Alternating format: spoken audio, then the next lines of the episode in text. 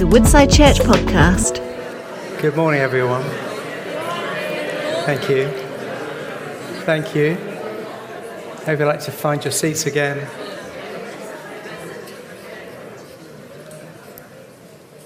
Do you know, that was a wonderful sound. It was. It was. It was. It was family. Family. I, there was a wonderful. Up, up, up, up, up, up, up, up. It's almost like we're speaking in tongues, it sounded like from here, but but, but it was just wonderful. It's just, I, I generally was enjoying just listening to the family, catching up and reconnecting, saying, how you doing? Good to see you. Uh, so yeah, it's good, isn't it? Uh, God's with us this morning. Praise him, eh? Uh, let me just pray for us, and then we'll get into God's word together. My name's Martin. If I haven't had a chance to say hi to you, I have an opportunity to bring God's word to us this morning. Let's just pray, shall we? Jesus, we thank you that you're wonderful. Thank you that you're with us. Thank you that you're for us. Thank you that you're for our brothers and sisters around the world. Thank you that you hear our prayers.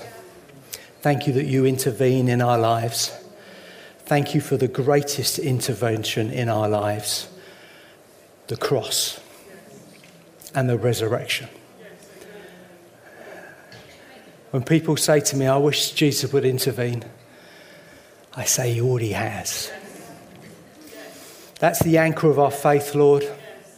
We thank you that we are victorious, whatever happens in our lives. But we do thank you that your kingdom is coming now, as well as in the future. And so we thank you that we're not destitute in lacking nothing. We have your spirit amongst us, working in us and working in your church. And we pray, Spirit, would you speak to us? Would you lead us? Continue to lead us as we look at the Word of God together.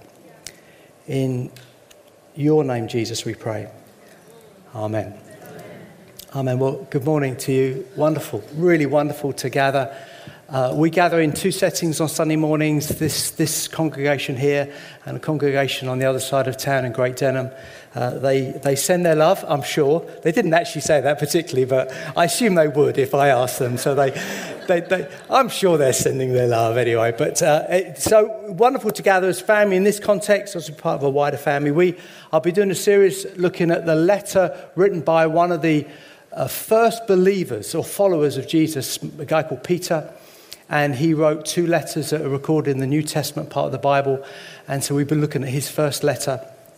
And we've been looking at how it how it enables us to live strong as believers. So living strong is what our series has been.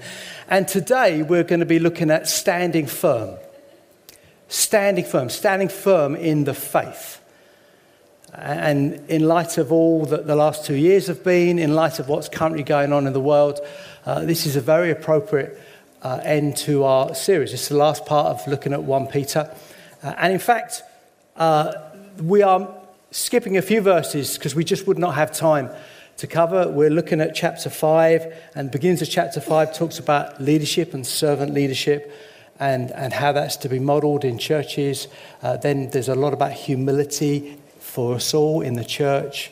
Uh, and there's some wonderful truths in there. But I, I really felt led to preach on the final verses of this section, which is a section that talks about, interestingly, resisting the devil, resisting the enemy, and knowing the, de- the, the devil's schemes and tactics, and how we stand firm in our faith.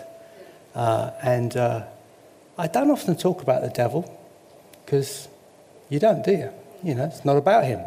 It's about Jesus. But helpfully, Peter instructs the early church about how we're to recognise his workings in our life. And so we're particularly going to draw from First Peter. There's other versions, uh, other sorry, uh, examples when, um, in fact, Tremaine talked about uh, how, another example in Ephesians, how we're to, to, to, to, to be equipped in all that we do. But First Peter five, from verse seven to fourteen, is really helpful. And so we're looking at standing firm and looking at how the devil works. Uh, But before we get into that, let me just read from verse seven. It's almost like Peter sets the tone for the next part that he's going to describe, when we're going to be looking at how the devil tries to undermine us as believers. And he says this in verse seven. Cast all your anxiety on him because he cares for you. What a great start. It's like, I'm going to talk about the devil in a minute and how we need to be smart and alert and wise about how he operates, because he's far more devious than what we might think. It's clear and easy to see the evil that's at work in our world at the moment, very visible in what's going on, of course, but this, these verses are more about the subtle ways that Satan would work. But Peter begins by saying, no, no, no, cast all your anxieties on him, on Jesus, because he cares for you. Peter lived with Jesus. He knew this man, this God man that he was describing. He had first-hand experience of this. And interestingly, the word that for cast is the word uh, uh, that is means to throw.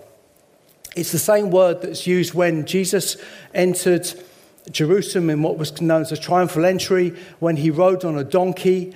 Uh, and on Palm Sunday, if you're familiar with that.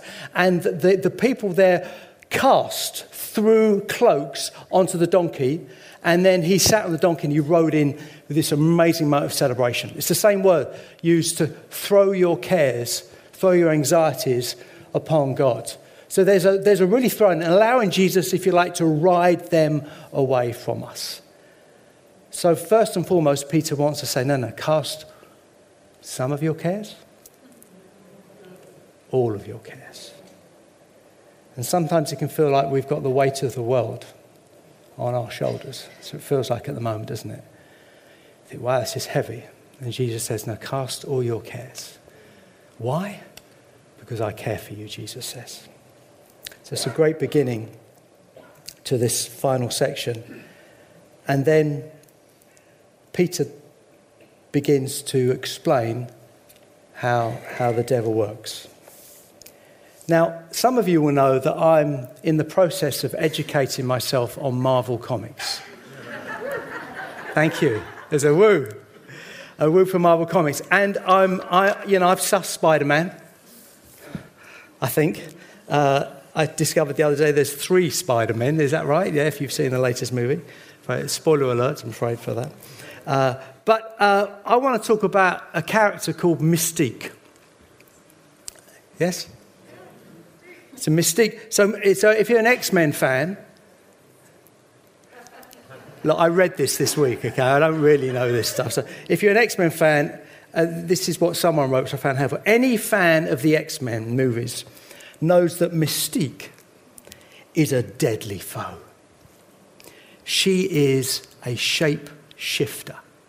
A shapeshifter, able to transform her appearance in order to disguise herself as other people. That's quite a talent, isn't it? A shapeshifter. So I'm looking at Luke. It's not really Luke. It's it's Mystique masquerading as Luke. Tis Luke. Tis Luke, right? Tis Luke. Yeah. yeah okay.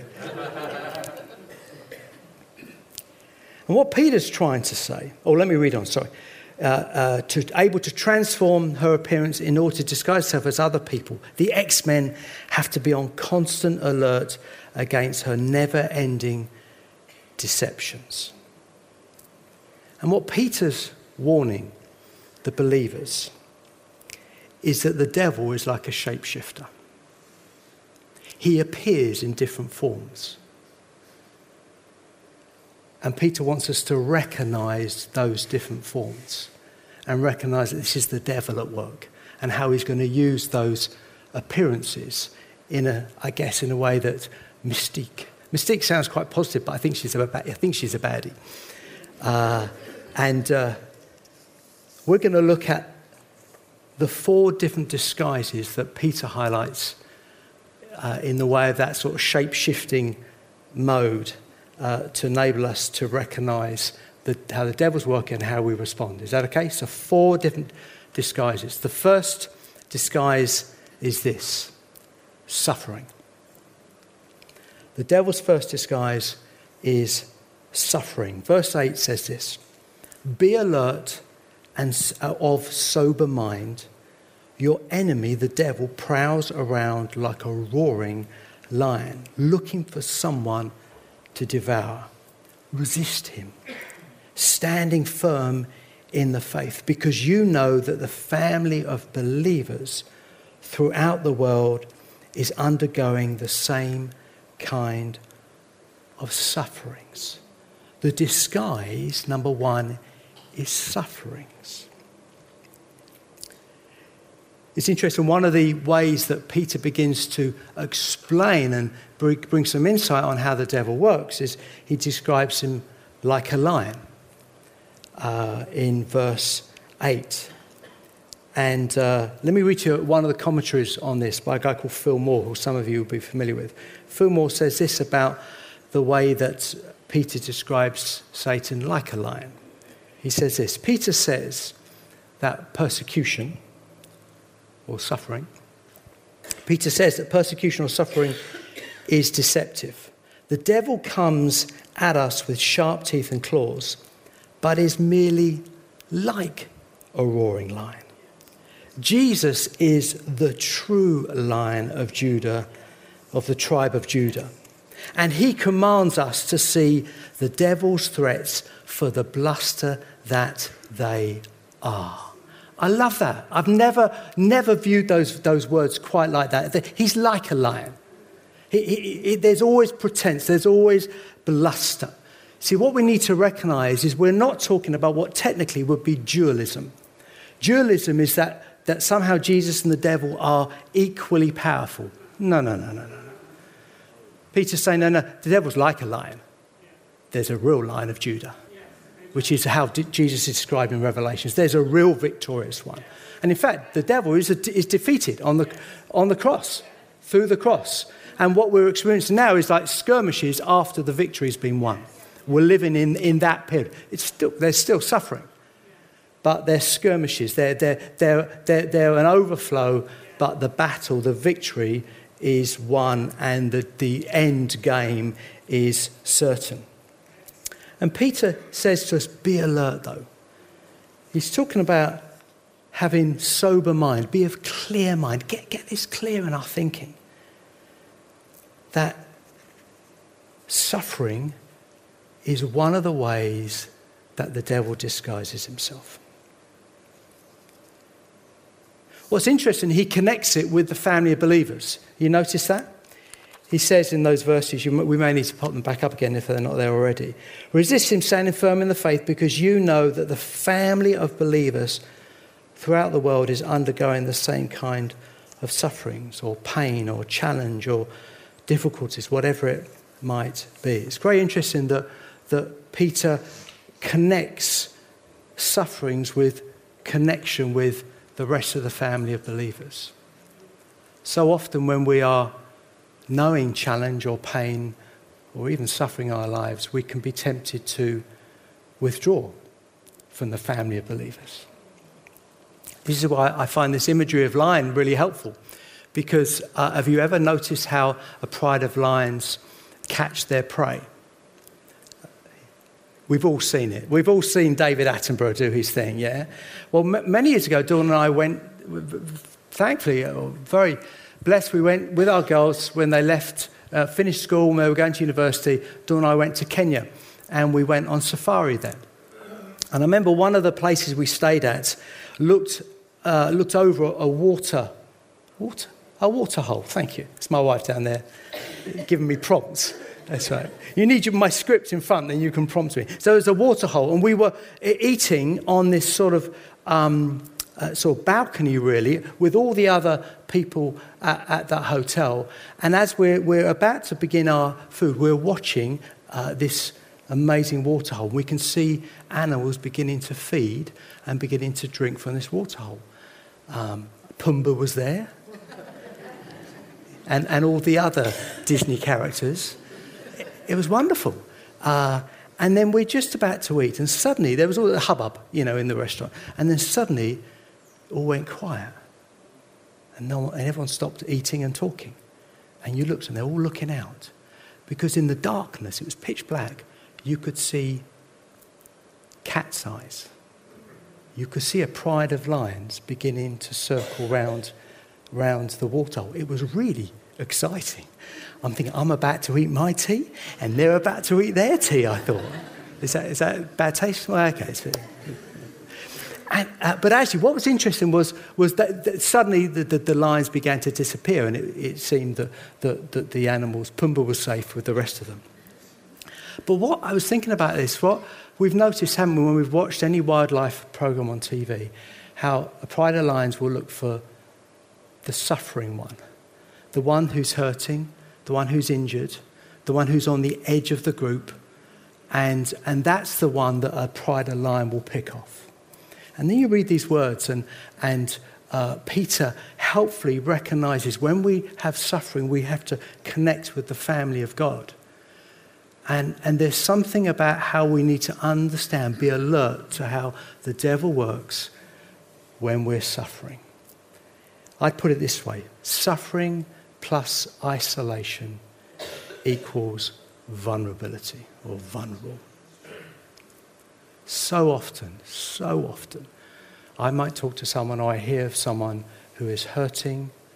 Uh, it may even be the church that's hurt them, or they're going through t- difficult times, and for some reason they withdraw from church. It's the, it's the time that we need to connect back in again.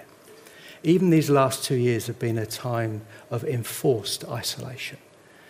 And we need to re-engage and reconnect. Because if we're not part of the family, we're in a very, very vulnerable place. Because the devil uses suffering. And even if we find ourselves, we're not suffering ourselves today. In fact, I think life is good at the moment. But if we're not connected to the family, then we're placing ourselves in a really vulnerable place. I've been really, really troubled when I, some of these conversations I've had with people, or I've heard other people have had, and people have said things like, oh, I just, just love love being the, the extra family time we've had over the over the lockdown. So so we're going to come to church once a month, or on a Sunday, or they're sort of in a community group, but it's more they're in the WhatsApp community group. You know, they're not, I, I gotta tell you, it troubles the life out of me. I could weep. I don't often weep, but I could weep. I think, my goodness, we're placing ourselves in vulnerable places when we do that. Because Jesus, sorry, Satan will use that isolation. So well done for being here today. Because you're, you're, you're, in your action of being here today, you are recognizing that we need one another. And if, boy, we need one another today, like we've never needed each other before. I'll leave that with you. Tell your friends. Tell your loved ones. Don't get isolated. The devil's second disguise. Wrong perspective. Wrong perspective. This is fascinating how Peter does this. So in verse ten, it says this: and the God of all grace, who called you to his eternal glory in Christ, after you have suffered a little while, will himself restore you and make you strong, firm and steadfast. To him be the power forever and ever. Amen. He wants, the devil wants us to lose perspective, or get wrong perspective of what's happening in our lives, where we can feel overwhelmed, or even go to a place of panic because of, of what we're experiencing. Whereas Peter reminds us of a right perspective of how to navigate life. He's, he talks about eternal glory. He doesn't just talk about glory. He talks about eternal glory. He talks about when we've suffered a little while. You notice that the language, he, he's trying to say, look, let's not get this out of perspective. He says he will, res- God will restore us. Jesus will restore us. He will make us strong, firm and steadfast. And just to seal it, he says, to him be the power forever and ever. Amen. It's like, like I'm declaring that there's a perspective that we find when we recognize that Satan wants to change our perspective. Even as we were worshipping today, I'm sure we all experienced, we had a perspective, perspective change, didn't we? I, I mean, what sealed it was when Paul came. Uh, thank you, Paul. You are such a blessing. When you, oh, I will praise the Lord. I will, I will, I will. It was like same with, yeah, because he's Jesus. He's he's glorious. It almost, hear me right, it almost doesn't matter what's going on in the world. It does matter, and it matters to him, of course. But in terms of perspective, Jesus hasn't changed at all. And so Satan, his disguise is that we get a wrong perspective on what we're currently experiencing. We think, we think life on this earth is what it's all about. It's, it's an eternal glory. I mean, Sue, bless her heart. Sorry, Sue. But Sue, bless your heart. Ron knew that. Ron knew that. It was about eternal. Ron's gone to be with the Lord. He lived that. He knew, he knew it was about eternal glory. And he faced death with such courage because he knew. He knew. Praise God. Uh, Luke helpfully mentioned about our prayer meeting next. We've got lots of prayer meetings, which is wonderful. Uh, but we've got a prayer meeting next Sunday evening. Do you know, one of the things that happens in prayer meetings, we get our perspective right. We come in with a weight of the world. As in a sense, we need to come with and cast our anxieties and we call out to God. We pray for him to intervene and praise God he does. But also we walk out changed people. We walk out full of God and full of faith. That's what happens in prayer meetings. Makes you want to be at a prayer meeting, doesn't it? It does me. I need that. I need to be with God's people. So number two is the devil's second disguise is wrong perspective. The devil's third disguise is division or a lack of unity. He says this in verse twelve, with the help of Silas, whom I regard as a faithful brother, I've written to you briefly, encouraging you and testifying that this is the true grace of God. Stand fast in it. She who is in Babylon, I'll explain that in a minute, the she is like she, who's she? You know, where, where is, where's, where's she? There's a whole debate on who she is, but we'll come to she who is in Babylon, chosen together with you, sends you her greetings, and so does son Mark. Peter mentions deliberately two other leaders that he's partnering with. He, he actually presents and demonstrates unity. Now, we can we can miss this. It's like, oh, well, he's honouring that guy, he's honouring that guy. No, he's saying, look, look, Silas was an apostle in his own right. He had a, had a work in his own right. He helped Peter to translate into Greek, I understand. And he describes him as his faithful brother. And later on he talks about Mark. That's the Mark who wrote the Gospel of Mark. And many scholars would say that actually Mark wrote a gospel using Peter's sermons, and he shaped using Peter's sermons to write his, his gospel. And so there's a really close association with Mark. But what Peter is presenting is unity. The next letter, interestingly, the second letter is all about disunity. But here he's presenting how believers and these leaders are standing together. I needed the help of Silas. He's been a faithful brother. And Mark, my beloved Mark, is the phrase he uses. It's wonderful. Division, we know, is so destructive. And it's one of the disguises that Satan uses. So when you fall out with someone in this church, because you will, someone will offend you. Probably me. I'll say something that I either don't mean or was badly worded or I was just wrong. And you'll be offended, maybe justifiably. And you'll be tempted to use it as a moment of disunity. Now, you may need to talk to me and I may need to apologise. So I'm not, I'm not, I'm not saying that those things don't matter. But if you're in any church, things will happen. We will hurt each other. We will let each other down. Because I don't know about you, but I'm not quite perfect yet. Yeah, God is still working in me as he's working in you. Which means we will rub each other up the wrong way and we will say the things we shouldn't have said. But we forgive, learn to forgive one another, and we learn to walk together, and we, we do this. We, we, we make sure that we're unified together. Amen? It's a powerful thing. The world doesn't handle things like that. But we should, praise God. But it's one of the disguises. Finally, the fourth disguise is seduction. Seduction. Let's go back to verse thirteen. She who is in Babylon, chosen together with you, sends you her greetings. And so does my son Mark. Greet one another with a kiss of love. Peace to all of you who are in Christ. Now, who's the she in this? Well, there's been much debate by scholars. Is Peter talking about his wife? She sends, his lo- sends her love. Uh, that type of thing. Most scholars would say this is, this is almost code language for talking about the church.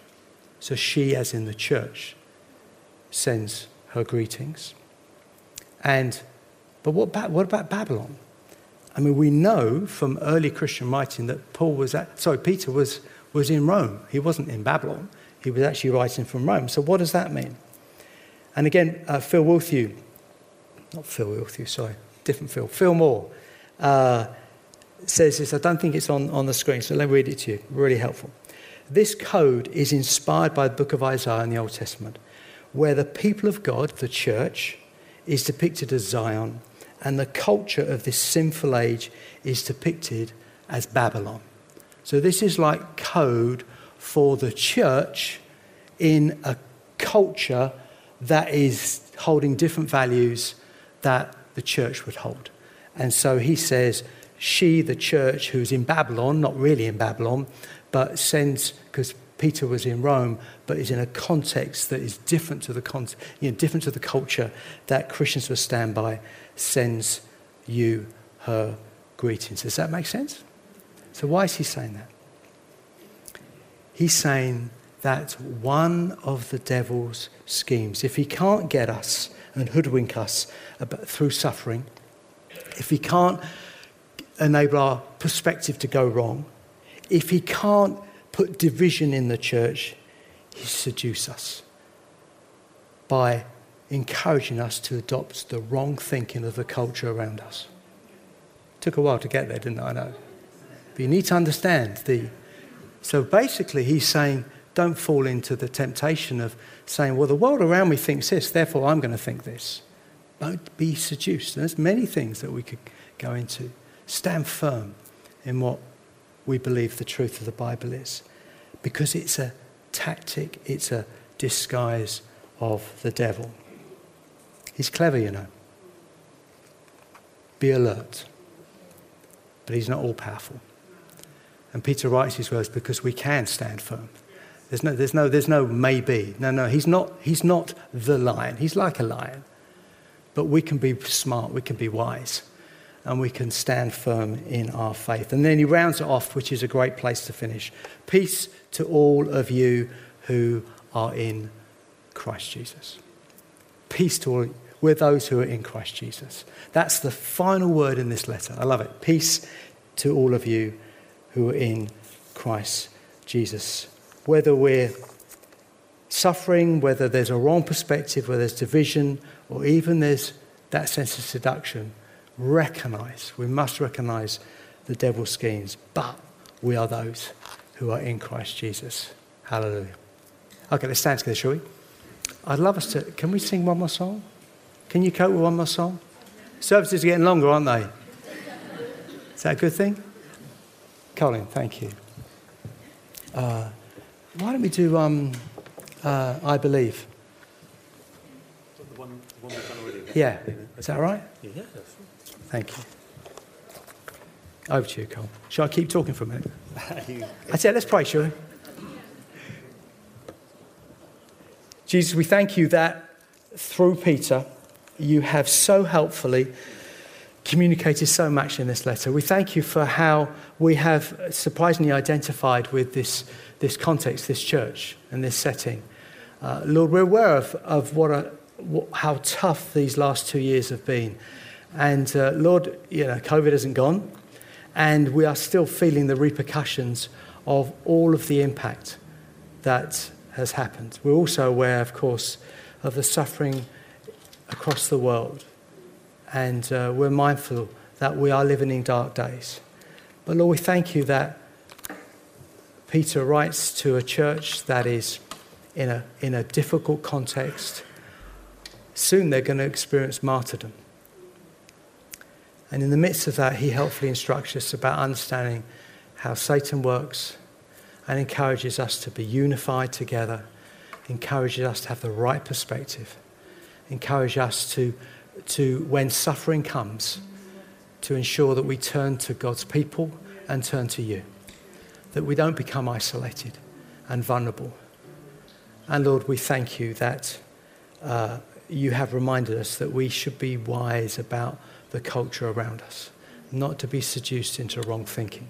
Help us, Jesus, to be those that follow true to you in all these ways. We place our trust in you, Jesus, once again, and we thank you that you are always enough, always enough. Amen. Amen. Let's bring our focus on Jesus as we finish.